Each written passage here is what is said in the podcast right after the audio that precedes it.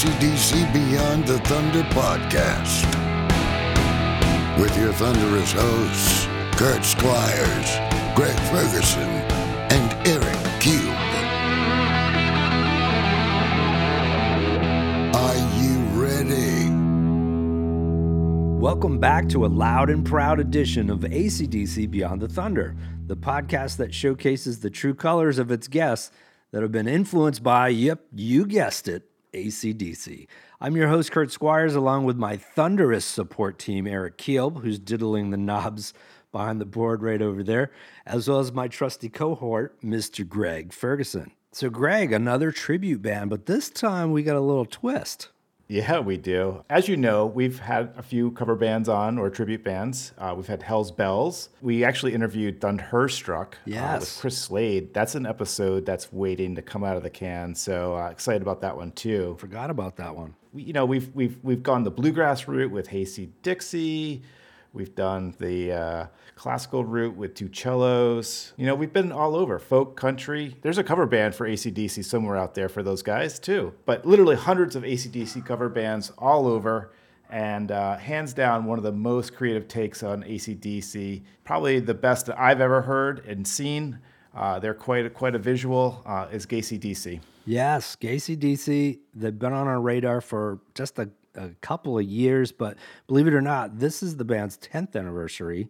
And uh, so, Greg, what was your reaction when we first talked about getting these guys on the show? You know, I think the first time I heard about these guys, my wife Liz introduced me to them, and uh, it was the visual that got me right away. I mean, you know, they can play the music and they can play the music really well, but the visual just, it's like, it's the whole package. It's it's a sight that you got to see. If if you haven't seen GayC/D C, you got to go and Google it and, and watch some of their live performances. It's it's one hundred percent electric. It's awesome. And that's fun. A C D C is all about fun and cheeky fun, we'll say. I mean it. Let's face it, Angus Young has been stripping for money in front of a largely male audience for most of his career. So there is that. As you know, the first concert I went to was A C D C. Uh, it was Fly on the Wall tour. And I remember standing there. You were there, too, at yeah. the same concert, Kurt. And I remember standing there, a sea of men all around me. And all of a sudden, the guy on the stage is stripping. I'm like, that's Angus Young, and he's taking his clothes off. Like, what the hell is going on here? But being my first concert, I was like, I guess this is what happens. Then my second concert, it was is Rush. And I, I remember, you know, standing there and, and like, when's the striptease going to happen? When's when's Alex going to take his clothes off? It never happened. It never no, happened. Probably a lot of dudes at that show, too. Yeah. I, I hung out with a lot of dudes. Okay, let's get this party started. We're headed to Los Angeles to welcome the world's first and only all-gay A C D C tribute band, founded by Chris Freeman, who's best known as the bass player and the architect of the queercore punk rock band Pansy Division, but more importantly for today's purposes, the creator and frontman of GayC/D C. Chris, welcome to A C D C Beyond the Thunder. Thank you so much. Thank you for having me. I appreciate it. Uh, is that true? You're the only all-gay A C D C tribute band? That is such a niche of a niche, of maybe even another niche that, yeah, it's. It, I'm sure it's true. But when we first, when, and the reason how we thought of the name was uh, several of us were in another band called the Gay Gays, which was an all-gay tribute to the Go-Go's. Nice. And our lead singer at the time decided he didn't want to do it anymore. So we were like, well, we're enjoying this. What other g- g- names could we do, like with the word gay in it, you know, tribute bands? And one of us, Carl, said, GayC/D C, ha, ha, ha, ha. You know, I'm like, right. oh, hold on. hold yeah. on. That's, that's a good one. I like it. Why? That's got to have already been used. And we, you know, now that we have the internet, we can look it up and go, nope, it did, nobody's used it. Genius. So we we grabbed it. Well, I, that's hilarious. I I wanted to start off with A C D C's origin story, which actually begins with a very interesting connection to gay culture when Angus and Malcolm's sister, Margaret, who, by the way, was the mastermind behind suggesting that her little brother wear a schoolboy uniform, originally came up with the band's name, A C D C. After I did not it, know these things. I'm I'm fascinated. Oh, good, good. So after seeing it on the back of her sewing machine, she said, why don't you name your band A C D C? And Angus and Malcolm loved it. And they were on their way to a gig in a taxi. And the taxi cab driver said, what's your band's name? And Malcolm said, A C D C. And the driver said, you're not all gay, are you? And Malcolm and Angus looked at each other and said, what? You know, and the driver then had to explain to the Young brothers that the term A C and D C implies bisexual. And they were completely clueless about that term, and that all started to make sense because they were constantly being booked in gay clubs around town. Did you know this story? I did not. Um, honestly, I I did hear something about the the sewing machine. Yep. I did not know, you know, where the background behind that. Um, and I did hear that they uh, that they were shocked to learn. I have heard that separately, that the, that what the origin of the term A C D C was. But I, I always thought that was interesting because didn't Sweet have a song called A C D C at the time, which is A C D C, she's got some other woman as well as me.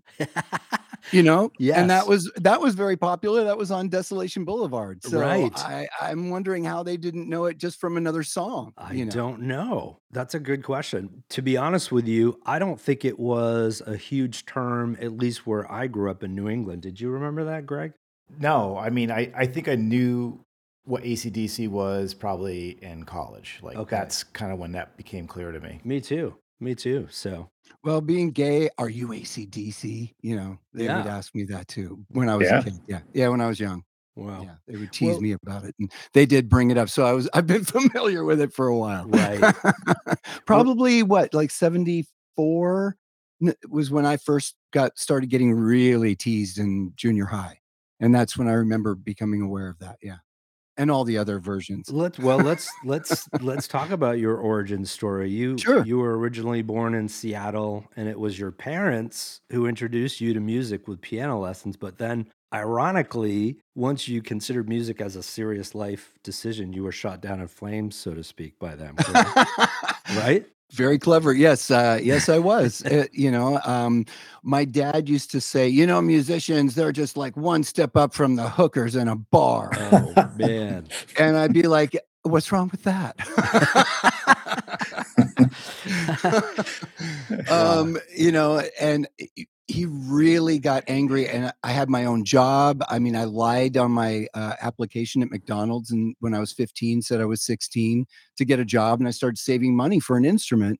And then when I got my first I R S refund check, I got that big windfall, and I actually could go buy it. And, um, you know, I brought it home, and my dad was like, what's that? Oh, it's my bass, Dad. I'm I'm thrilled. I got a bass. And he was like, where'd you get that money? I'm like, my I R S refund check from the job. Nice. I, none of your money. Thank you. Wow. And uh, and he still said, you know, you should be saving that money for college. And of I'm like, course. Yeah, yeah, yeah. Blah, blah. Of course. Well, it was a, it was around that time you said the, the it was the first time you heard A C D C on the radio, like in mid seventies, and correct, which was it makes you a very early adopter uh, of a little known track called Soul Stripper. Yes. What do you recall about that moment? The F M radio in Seattle in seventy-five through seventy-eight or so was they they could do a little bit more um, with, you know, being like adventurous, right, and playing different things, playing longer versions of things, and uh, some deeper cuts. And uh, in Aberdeen, Aberdeen was really I lived in Aberdeen from seventy-four to seventy-seven. Okay, I didn't know Kurt; he's like six years younger than me, so wow, I I didn't know him, but I knew plenty of people like the guy from Metal Church. Oh, wow. Uh, and I didn't know the Melvins because they were in a town over. So, and some people that ended up in the Lude later, I knew them. But the radio there was very experimental. The the Ramones even played Aberdeen. Wow. And oh, they wow. some of their songs would get played, like Beat on the Brat. I remember hearing that late at night on uh, on the F M station down there, K G H O. They would play other songs, like bands that were coming up, like, okay, we're going to play some of their older stuff. Yeah. So I didn't hear Soul Stripper when it came out. I heard it sort of like, okay, the new A C D C album at the time for me was Let There Be Rock. Okay. That was the first album I heard by them. Yeah. But then in conjunction, then they play, you know, It's a Long Way to the Top, Soul Stripper, which is still one of my favorite songs. and uh, Ride On was a big popular one at that point because it was so mellow for, you know, late at night. Sometimes they'd even end the the night with that song, you know. Wow. Um, so I got familiar with that older back catalog, although I didn't have those albums. I didn't. I'll, I only had Let There Be Rock later. That's that's amazing. That's a pretty progressive radio station if you think about it, and a very unique song because you've got Bond sounding androgynous as ever. And if I'm not mistaken, I hear like a little maraca going on, some bongos, a disco bass line. Right. And then there's some top of a Coke bottle being hit with a spoon kind of a noise. But Soul Stripper is definitely an interesting A C D C still kind of finding their way. Well, I met her in the garden.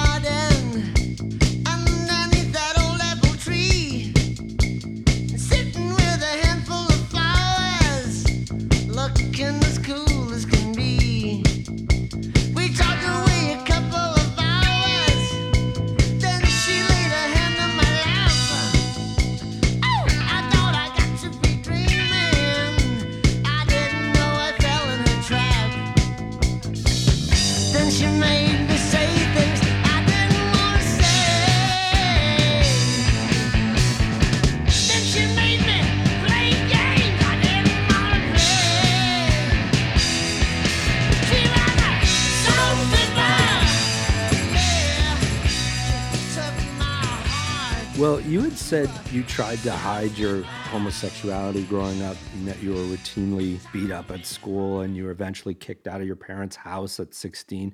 What was that time like for you, and how did music get you through that period? Music was always, the for me, a focus.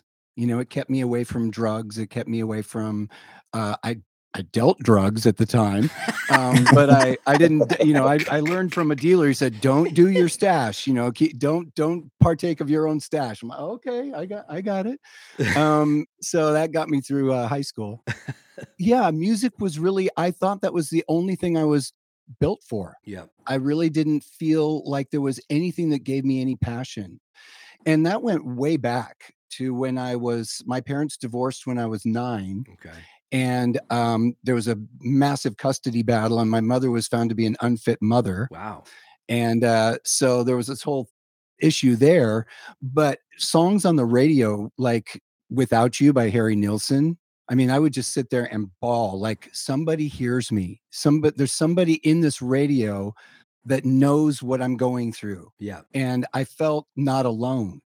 Um, and, you know, I didn't have many friends back then that I could explain this to. You know, they were all in good families, you know, and mine was falling apart. Yeah. So I, I turned to the radio, and that always became some source of connection. Is this the beginning of your punk rock angst stage? Like, you know, it, it seems like it's a good time for it. And even A C D C was lumped into the punk thing. They were. They were called punk. They were they were definitely marketed as a punk band. Right. Uh, I definitely remember that. Yeah. Even Tom Petty, because he dared to wear a leather jacket on his first album cover, he was called a punk. What, really? Yes. That's yes. hilarious. I mean, you know, you listen to Elvis Costello albums now, they're like, you could, you know, sit reading a book to them. But back then he was considered punk. Yeah. You know? That's funny. So it's, it's, it's so dangerous. Right. Um, I think for me, I got into punk probably around, well, seventy-eight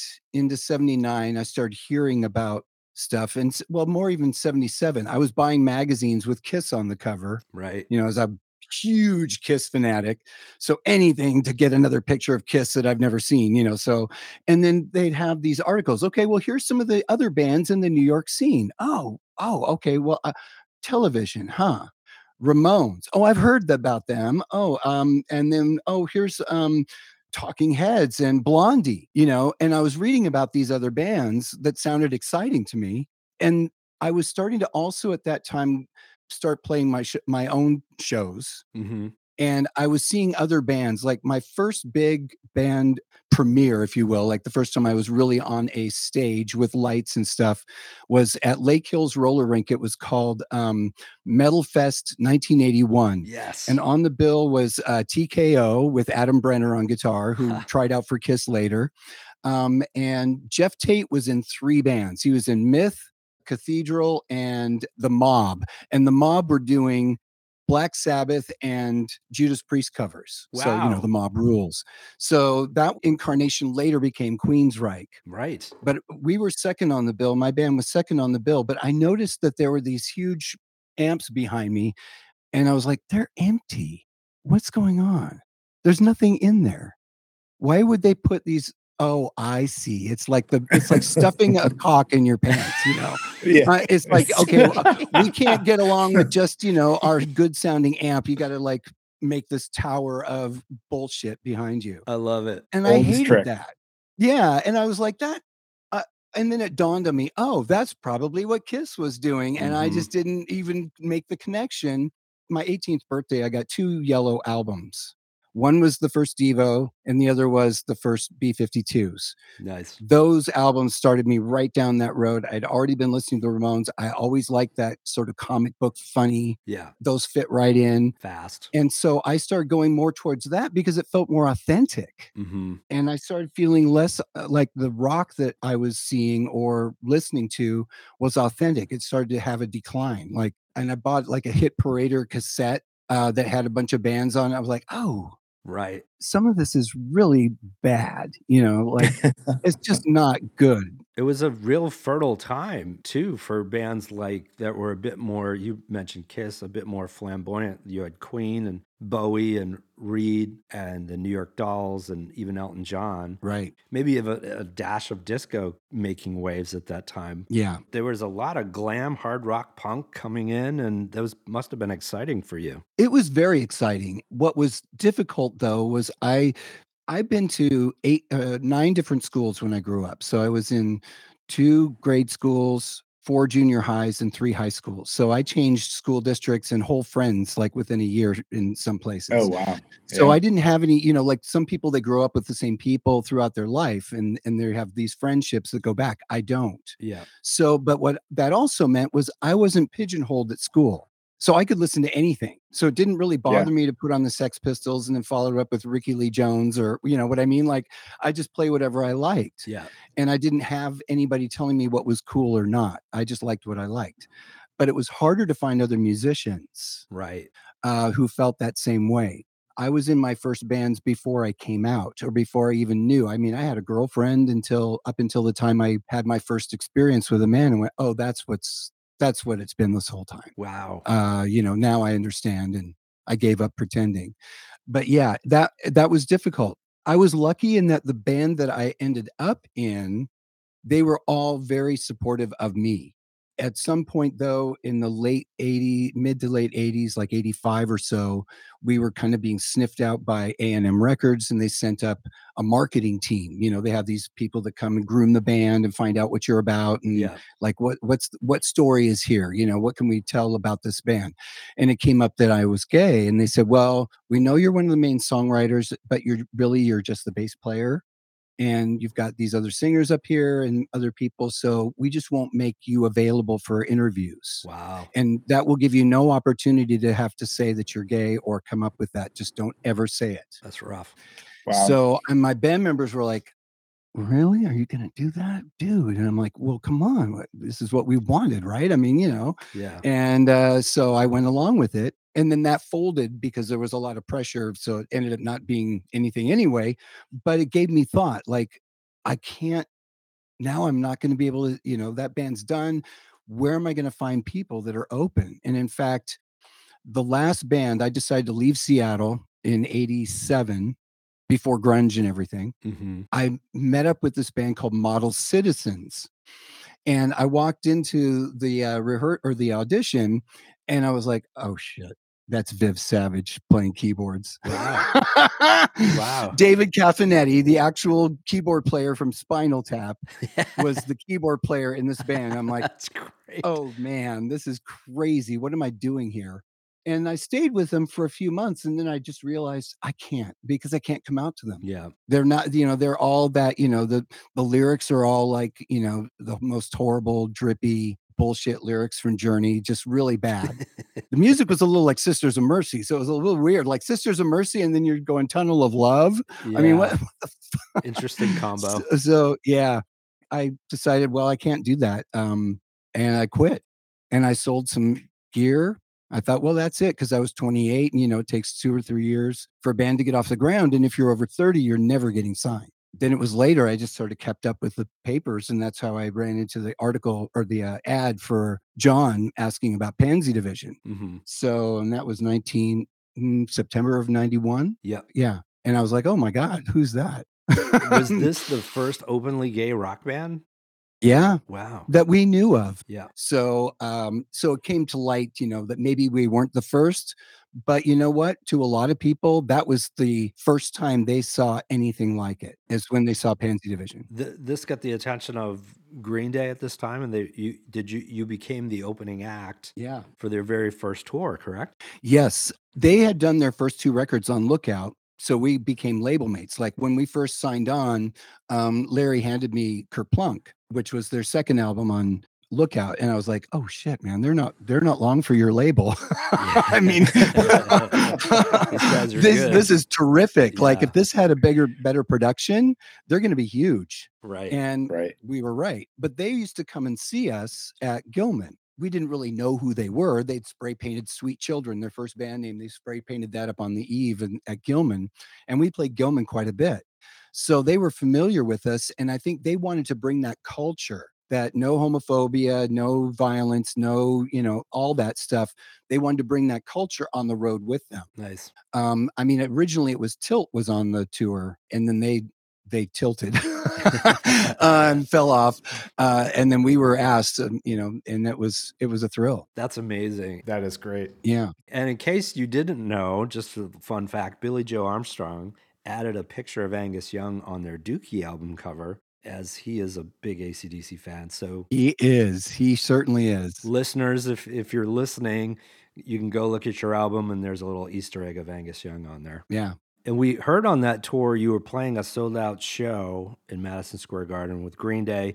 You called your parents backstage to celebrate this incredible achievement. And how did that call go? You did dig. Uh, yeah. Well, you know, my dad and I had always had a contentious relationship. I understand now the reasons why I was kicked out, the re- the real reasons, you know, and I, I understand him more, but, and I have to forgive him. Otherwise it will be, it would eat me alive. But I, I had one of those moments where, because he always hated that I went with what I did. Mm-hmm. You know, I didn't do what he thought I should do, which was join the Navy and be a dentist. Wow. You know, something stable like the arm or, you know, but like the military. Mm-hmm. Right. Everyone's going to need to get their teeth fixed, kid. Um, and he, he was totally disappointed in, in me entirely, you know? Yeah. But I finally was, I felt like this is, this is that moment. You know, where I can say it, where he might have this aha moment where I'm like, I'm backstage at Madison Square Garden, Dad. You know what Madison Square Garden is. You followed boxing, you know. Right. Uh, and this is, you know, and, and he was like, oh, that's good, kid. He didn't care. Wow. Did not care. Sorry, man. That's uh, that's rough. The first time where he reached out to me was when we had an article in Newsweek, and that was probably two thousand nine. And Newsweek came into his hands, and he opened up, and there's me. And that was the wow. first time he reached out to me and said, oh, whatever turf he felt was hallowed ground, I ended up there. Interesting. And that was the only time. Wow. Never seen me play at all. Never. Ever. Nope. Wow. Neither of my parents ever came to see me. Nope. Oh boy. Like I say, I understood, you know, yeah. They were severely damaged people, so it probably shouldn't have been parents. Uh.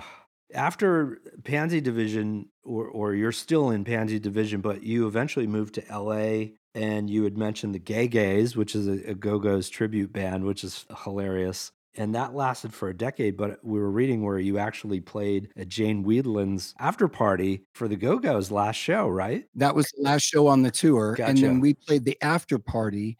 Um, and, uh, it was really fun. I mean, she sang with us a little bit, and it was, it was really fun. So you had a, a decade long run with the Gay Gays. And then in twenty thirteen, you and fellow Gay Gays bandmate Carl Rumpf, who you had mentioned, decide to form an all gay tribute to A C D C.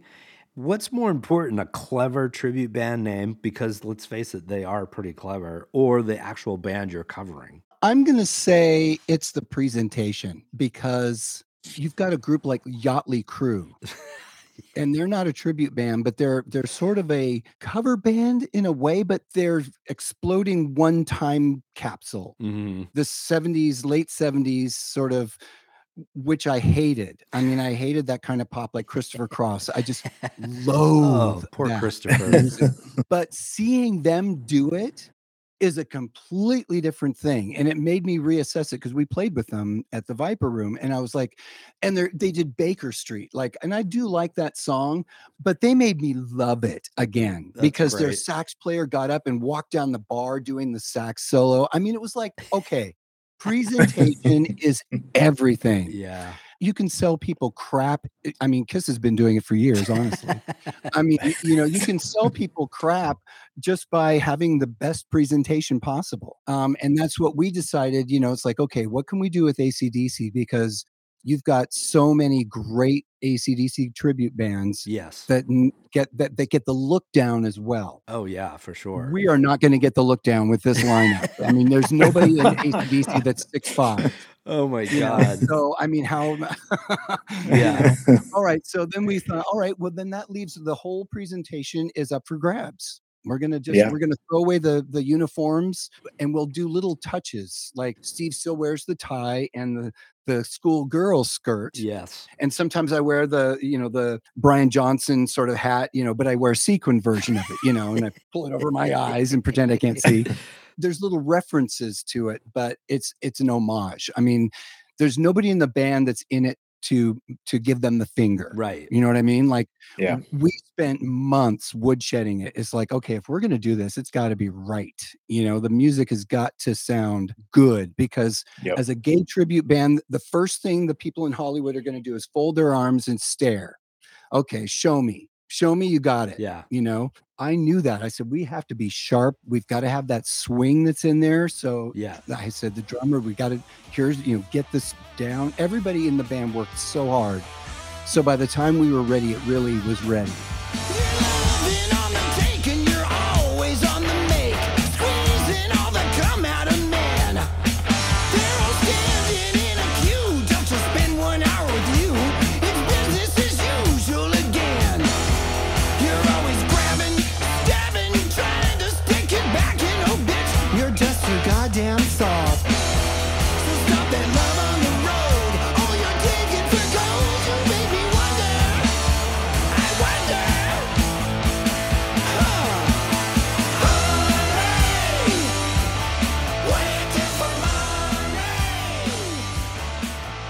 That's a cool thing about you guys. You really know how to play the music well. And um, Thank you. Speaking of Brian Welch, the drummer who came on board, was he a guitar tech for Extreme? He was a drum tech for Extreme. Okay. And I met him because he was booking the talent for Boston Pride. Okay. I met him in ninety-seven. He booked our band and, in Pansy Division. And then we stayed at his house and everything. So I got to know him. And then when he moved out to L A, we just were like, oh, let's I think we should be friends. Let's be yeah. friends. Um, he had seen all, all along how hard it is to find good drummers in general, mm-hmm. but finding a gay good drummer, man, I mean, Pansy Division, we went through thirteen drummers before we came up with Luis in five years. Wow. We had four drummers on the Green Day tour alone. Wow. Yeah. Wow. Yeah. So I knew how hard it was to find good drummers and finding somebody who could do what we were doing. So one night I got him drunk at the Dresden Room and said, "You've always, you've always like crowed that you've you were the drum tech of of Extreme. You had to have been sitting at the kit. You had to have had something that they went, yes, uh, you can do this. So sure, I'm I want to get you in a, in a rehearsal room and see if you've got anything." And he was like, oh, "Okay." And he's a true fan, like. Like I, I was shocked that he was talking about his favorite uh, A C D C albums. He called it affectionately the letter F Menage a Trois A C D C albums. But for those about to rock, Flick of the Switch and Fly on the Wall. He cited Fly on the Wall as his favorite, which is an unexpected but awesomely refreshing pick. For me, not expe- not unexpected, because he also like he thinks Hot Space is the best Queen album. Well, that's what makes you guys great.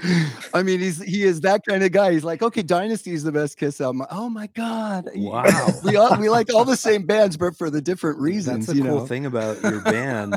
you bring different elements of A C D C or a love of A C D C. Yes. And um, by the way, did speaking of Brian, did I read where your stage names are a little tweaked? So his name is Fellatio Rudd. Is that right? Yes. uh, we, and, and they didn't really fly. We were wondering if we wanted to do like alternate egos, like having like, are we going to have characters that we become on yeah. stage? Are they going to have names?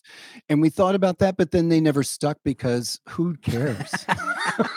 You know, we're not that famous. So, but we thought, well, all right, that's that's something we can approach later if that if that happens. But yeah, so we had these names like Boner Scott, you know, or something. But you know, uh, I mean, it's a little too it's a little too roll eye rolly in a way. I mean, it's it's fun, but you know, and we start we did start down that road. Like, okay, what is Boner Scott's backstory? Oh you know, wow, uh, we went deep. We thought, all right, well, we, maybe well, let's put that on the side. You know, and we, we might get there someday. But yeah, Fellatio Rudd, that's classic.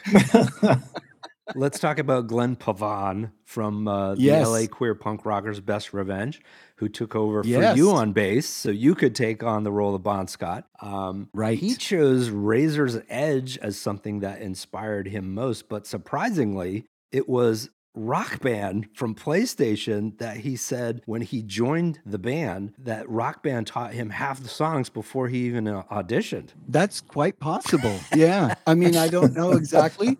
Um, he did walk in and had it. I mean, he, in fact, he was like, so uh, we, I think we had four songs prepared at that point. So he walked in and he's like, okay, is that all you got? Wow. He was ready. Like I learned, I learned ten or fifteen songs and you guys learned four. So he was really over prepared. It was funny. Wow. The last guy you had mentioned, uh, Steve McKnight, the, the jacked up, shave headed schoolgirl, skirt sporting, rainbow striped knee stocking wearing, guitar shredding. Originally, he's originally from Cry Wolf, the, the Sunset Strip band from the eighties. But how did his spin on Angus Young in drag come about? Did you help him with that? Or is that all him? No. I mean, one of the things I thought of was, okay, if we're going to build this sort of um, presentation and everybody's going to doll up or whatever they're going to do, I want to, I don't want to tell anybody what to do. As far as the music goes, yes, we've got a blueprint. So you're going to follow that. That's going to be for sure. Yeah. But everything else, I want to see what you come up with. You know, I'm going to trust your gut to do what you want. And so everybody developed their persona and their stage clothes and everything all on their own. Nice. Even like Glenn, he grew a beard at one point and we just couldn't tell him not to wear it. And then finally he saw video of, of himself with this Grizzly Adams beard. And he goes, that looks awful. I'm like, oh, thank God. Thank you. Yeah. We couldn't tell you not to wear it because we, you can't do that.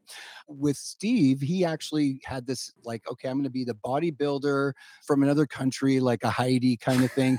And he took that from the first video of A C D C where Bon Scott did the Pippi Longstocking oh, wig. Yes. Oh, yeah. Hey. So he actually had the wig for the first couple of shows, but after the second song, it slid right off. I mean, there was nothing to hold it onto. Oh my God. I forgot. Bon did a little drag drag show himself. Yeah, you know, bodybuilder. You know, uh, schoolgirl gone wrong. So he he did that whole uh, all of that himself. He came up with the tie and the skirt and everything. Because I was like, I don't know what you're going to do if you're going to have a sachet that you you know like a satchel that you wear like you know like a book bag. Yeah, that's what he did. And I'm like, oh, of course, there it is. Perfect. You know, yeah. He's kind of like doing an Angus Young striptease, but throughout the entire show. Because is he wearing anything underneath the skirt? At times. It depends on how high the stage oh is, honestly, or how rowdy he's feeling. Sometimes he'll sit in the back and we're about ready to go on, and he'll be like, no, I'm going commando. Oh my God. Uh, we had done some digging on Steve. He said that If You Want Blood was his favorite album from A C D C, which gives him a lot of credibility because that that's a great live record. And he said that he actually attended the Day on the Green performance at the Oakland Coliseum, which is amazing because that was like nineteen seventy-eight or so. So he he's right. Definitely an old school fan. Yes, correct. When we sort of presented him with this idea, he really jumped at it. He he was like, yes, uh, definitely I'll be Angus. He does things precisely, but he also does them a little notch up. So he adds a little bit of zhuzhing, yeah. his own guitar zhuzhing to the to the playing. So it's a little bit more than just uh, than just Angus. It's a it's hyper hyper Angus. I love that. Yeah, and I mean, you know, Steve, I, I don't think I've ever been this close to a guitar player of his caliber. Honestly, he's pretty phenomenal.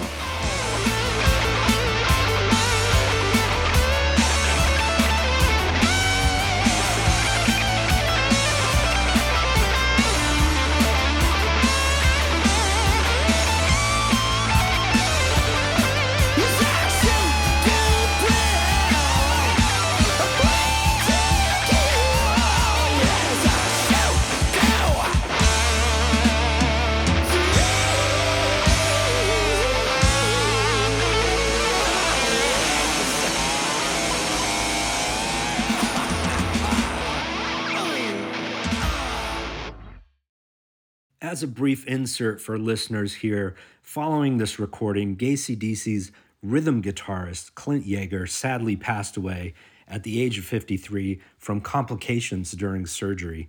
Uh, the band are obviously heartbroken, and we wanted to let the guys know that we were thinking about them. But during this time of grieving, GayC/D C want to honor Clint's legacy by moving forwards, and listeners, they are on the lookout for their new Malcolm Young. So if you're a gay man based in L A and you've got the rhythm, you too can audition to join the band right now. Simply send the group one or two clips of yourself playing some A C D C and go to gay c d c dot com, gay c d c official dot com, and that's it. Good luck. And on another note, Greg, Eric, and I have established two charities that we are donating to, the Make-A-Wish and Nordiff Robbins Foundations. And if you're a fan of listening to the A C D C Beyond the Thunder podcast, pledging as little as one dollar or the price of a cup of coffee to these deserving causes is what we're all about. You can donate at the beginning of the show, after you listen to the episode, or some other time. But here's what you do. You go to beyond the thunder dot com, you hit the charity button, and PayPal will do the rest. And if you donate, then we just may call your name out on the show, like Remy Andre Unvik, Kel Way, and Christian Spirk. Or as fans around the globe know him, Spirky. For your donations, gentlemen, we salute you. Back to the show. The wild thing about what GayC/D C does is that there's no more masculine band than A C D C. Let's say that. They just ooze machismo and blue collar and toughness. But you guys just totally flip that on its head, and you're dressed in drag, making lyrics even more single entendre, if that's possible. But the concept is so much more arresting than, let's say, if you guys did a Hall and Oates tribute band or something like that. You know? Right, right, right, right, um, right. Is it a prerequisite to be gay in the band? You know, no. Thankfully worked out that way. Yeah. I mean, in Pansy Division, that was the goal forever, was to be an, the all-gay yeah. band. And we still aren't. Our lead guitar player in Pansy Division for nineteen years now is Joel Reeder, who was the bass player in Mister T Experience. Okay. And he's straight, but we've known him forever. He helped us out in a pinch, and we were like, well, then would you mind joining? I mean, we we love you. We're, you know. And he, he had no problem with it. So at some point, being all gay, you know, I have to say no. Yeah. If we had to find somebody, or, or and and in fact, we actually have played a show um, when Brian was out of town. We played with the uh, drummer for Bonfire, who is amazing player, so good. So you know, we we're, we call them allies. You right. know, as long as the people along the front are are delivering that uh, g- more than delivering the gay message, smearing it all over everybody. Well, you mentioned a Bonfire. It's, do you have some favorite A C D C tribute bands out there? By the way, the, the gals in Hell's Bells say hello. They're very big fans of you. Thank you. I was just going to say Hell's Bells. Absolutely. Yeah. Um, yes, they are. They were so much fun. I've seen them several times. Yeah. Um, Bonfire, excellent, excellent yeah. band. Um, beyond that, I haven't seen too many. What's the best thing about being in a tribute band? I was not going to use the word easy, but it's not as difficult as selling your own songs to an audience you don't know. Yeah. So if I've playing in Pansy Division, you know, now we've got years and albums behind us, so most of the people that show up are going to know our stuff. But originally, going out and playing your own material is really bearing. It's it's like taking your clothes off in some yeah. way. You know, I hope they like my babies, you know. Sure. Um, whereas with a tribute band, and especially like A C D C, you know the people are going to love it. If you, as long as you deliver the music correctly and get them going, get their body going, the presentation can be anything. You once said that most gay people are not interested in rock. They want E D M and show tunes. And so does that mean your audience is more straight than gay? Absolutely correct. And that's true for Pansy Division too. Huh. Although Pansy Division did just play a few shows this last weekend, and I was surprised at the number of younger queer youth, people who don't associate with anything yet, um, were at these shows. You know, they weren't even born when we started. Wow. Um, oh, that's hard to say. Wow. Oh, my God. I just said it out loud. Yeah. Like, oh, man. I know. I know. I think being gay and being seen as gay to me is really important. I think I that lesson to me for when I, you know, when I couldn't come out to the uh, keyboard player in Spinal Tap. I'm sure he would have been okay with it. Yeah. But I their music didn't match me at all. Like, it was just... So, ugh, even more hetero machismo than than A C D C. A C D C always had humor, right? Right? Yeah. That's what I love. Yeah. That's what I loved about good punk was the humor part. You know. Yeah. Devo made me laugh. You know, A C D C early stuff, that some of that made me laugh so hard. Sure. Well, tell us about some of the A C D C song titles you've rearranged uh, to better to better fit your shtick. Well, I'll, I'll tell you about the one that, that I haven't rearranged, and that's Big Balls. Oh, yeah. Some of them write themselves, right? Like, Let's Get It Up pretty much works as is. Right. Unfortunately, a lot of the songs that we want to add to the set are mid-tempo. Uh, and so, like, Let's Get It Up, those songs are not as good live. They don't boogie as much. They don't, you know, if you do too many of them, you're starting to lose your audience, and you see them going to the bar, and, you know, they're, they're I, I know better. I can see it. And I always fill my ballroom. The event is never small. The social pages say I've got the biggest balls of all. I've got big balls. Oh, I've got big balls. And they're such big balls, and they're dirty big balls. And he's got big balls, and he's got big balls, but then we've got the biggest balls of them all. My balls are always... So, you know, it's hard because there's only a handful that are really, really fast. And, oh, by the way, that was another reason why uh, A C D C were considered punk, because Let There Be Rock was one of the fastest songs on the other side of Motorhead. Right. At the time, nobody was doing that speed. That's true. That's true. In that time period. Yeah. Only punk bands were allowed to be that fast. I was wondering why the Let There, you know, during Let There Be Rock, you have a Bible in your hand. That's a little wink, wink of getting back at someone, isn't it?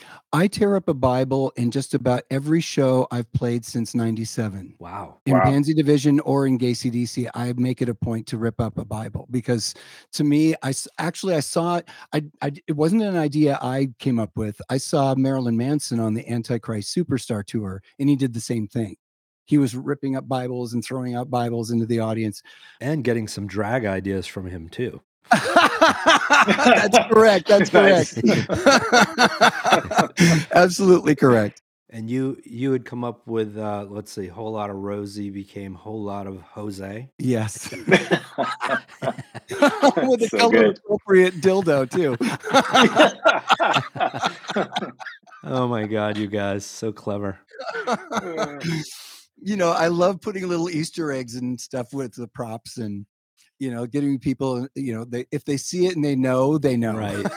They know, yeah. Well, we, you were also joined on stage, uh, was it the Viper Room, with former Skid Row frontman Sebastian, Sebastian. Bach singing T N T. How did that come about? Yes. Well, um, so I met him. He was friends with Kelly Deal, who was the sister of Kim Deal in the Pixies. Yep. Oh.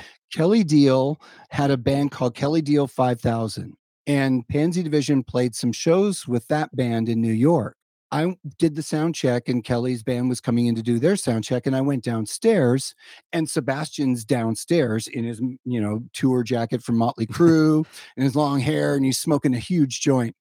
And so he goes, "Hey, dude." And I was like, "Okay, uh, hi, Se- Sebastian Bach. Yes, of course I know who yeah. you are." Um, and he and he said, "Dude, are you in Pansy Division?" And I said, "Yes." And he said, "Sit down." And we sat down, and he said, "I just want to say, dude, I am so fucking sorry for that shirt." Oh, the shirt. I, I am sorry to this day. I know what you're talking about. For, for being so reckless with that and not knowing mm-hmm. what I was doing. And I should have known better. And now I know so many gay people, and they're close to me and, and my dear to my heart. And I just want you to know how badly I feel. Here, have a hit. Wow. And I was like, uh, yeah, I'm right back. I'm right back. Thank you so much for telling us that. Because now yeah. whenever we talk about that in interviews, we will say, because at the time, lots of people asked our opinion yeah. of that shirt. For listeners who don't know, this was the interview with Kurt Loder where uh, Sebastian was wearing a shirt. And what did it say? I, I don't know if I'll repeat it. Yeah, it says AIDS kills fags dead. Yeah. And that was, it was in that Raid sort of logo, like the bug yeah, spray. I remember that. Um, yeah. Um, he, yeah, he was really, and I could, he wasn't just being, you know, he could have been rock starred out. He really dialed it down and was like, I'm, I am sorry. Yeah. I want to, I want to tell you and have you tell everybody, please. I'm sorry for that. Yeah. And this one time he said, "Let me sing a song." I'm like, okay, so oh, let's cool. do, let's just, I'll step aside and let him do all the lyrics. Cause there's no sense in trying to figure him, you know, get him to figure out our new lyrics, you know, let's just have him yeah. do it. And he picked T N T. So we were like, do it. Yeah. Awesome. I mean, I, I'm thrilled that he was on stage with us. That was him saying, "Please accept me. Yeah. Uh, please accept my apology." Good for him. I saw uh, Doug Pinnick was on stage with you, the bass player from King's X. Yes. What did he play with you guys? Well, he found, I think he saw us at the Eagle. And again, Brian befriended him more and brought him into the fold. And, you know, we've been good friends with him. Yeah. I mean, it's, it's odd to say, you know, people that are like, "Okay, they're my friends." You know, I'm like, oh, how? That's how? Awesome. Um, and, uh, you know, he said, "But I want to play a song with you." And it worked out to be um, Let There Be Rock. And it was great. He was great. Oh my God. Like, okay, I'm, I'm, I'm turning around and like, you know, Glenn's doing the tambourine instead. And I'm, I'm looking back and there's like, okay, it's Doug Pinnick. It's okay. It's wow. Okay. You know, you get that moment on there like, oh, I actually met that guy backstage once. He's like a praying mantis. His arms are like all the way down to his shins. Yes. That's how he can hold that bass all the way down like that. It's like, you know, way down there. Unbelievable. Yeah. Oh my God. I like the version of uh, Long Way to the Top with, hell, uh, is it Well Hung Heart? Correct. And you don't play the bagpipes, but actually, what are you blowing into there, Chris? It's called him a lot. Wait, I just heard how you said that. I'm like, sorry. That was good. Um, it's called a melodica. You know, you might remember uh, the sound in the Hooters used to have that in their sound. That was their yeah. sound. Oh, yeah. Yes. That was the only way I could do it. Yeah. If you think it's easy playing one night stands, try playing in a rock and roll band. It's a long way to the top if you want to rock and roll.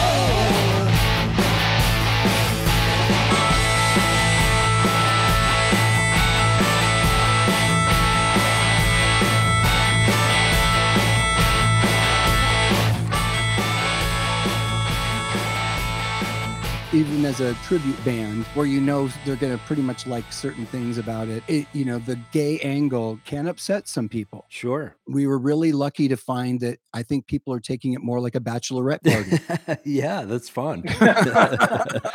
You know, we're like a bachelorette sure. party. The girls are happy, so the guys are going to be right, happy. Exactly. You know, get your girlfriends there, you know, get them horny, and there you have it. Um, and so that was, yeah, I think, I think we've been very happy with the reception that we've been getting outside of L A for sure. Did you ever like show up at a club, like the wrong club, and your shtick didn't work? Oh my gosh. Um, no, uh, we haven't. Um, honestly, um, I do think that in Pansy Division, we've encountered that. Like um, there's yeah. been shows that we were on and like, oh God, no, why, you know, nobody there wanted us there. So why were we there? I guess with a name like GayC/D C, people know what they're they're walking into. So. Right.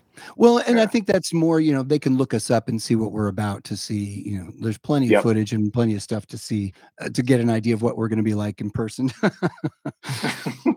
Well, I wanted to go deep here. A couple of last final questions here. A C D C Beyond the Thunder, what we do is basically a passion project which sheds light on how this one band has timeless music and affected so many unique people like yourself in so many diverse ways.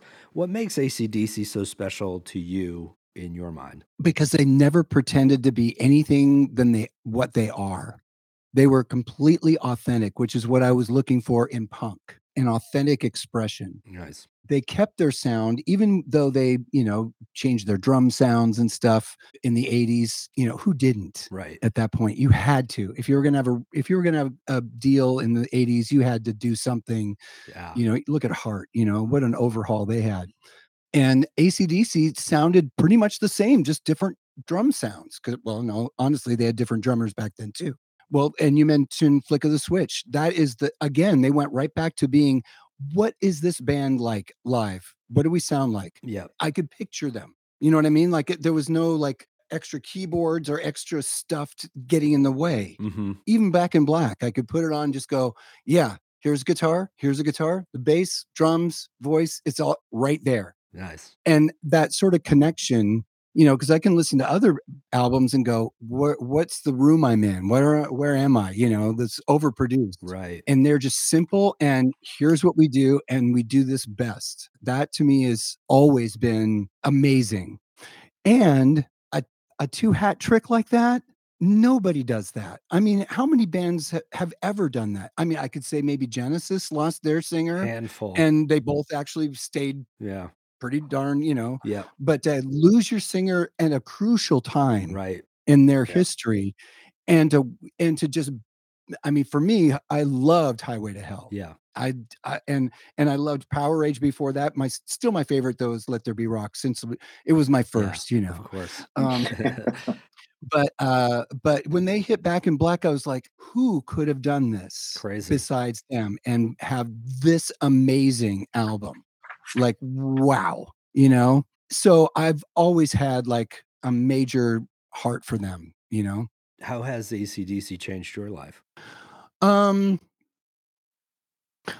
well, because they were the, they were the bridge that kept my, the me interested in hard rock at all.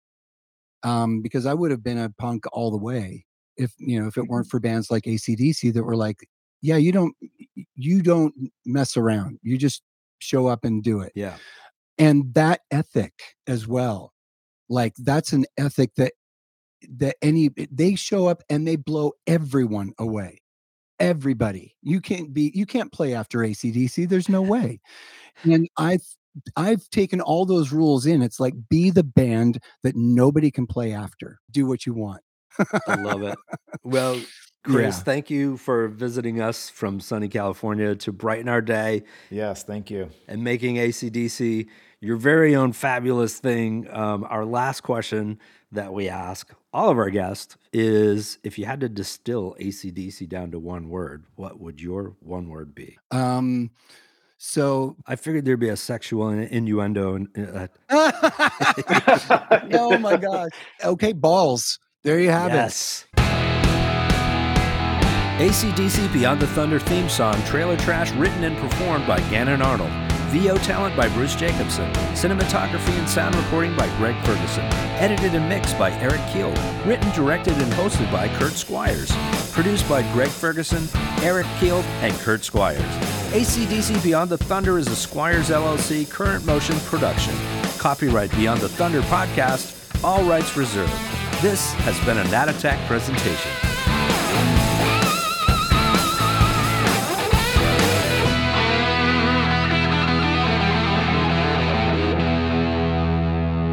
Shazbot Nanu Nana.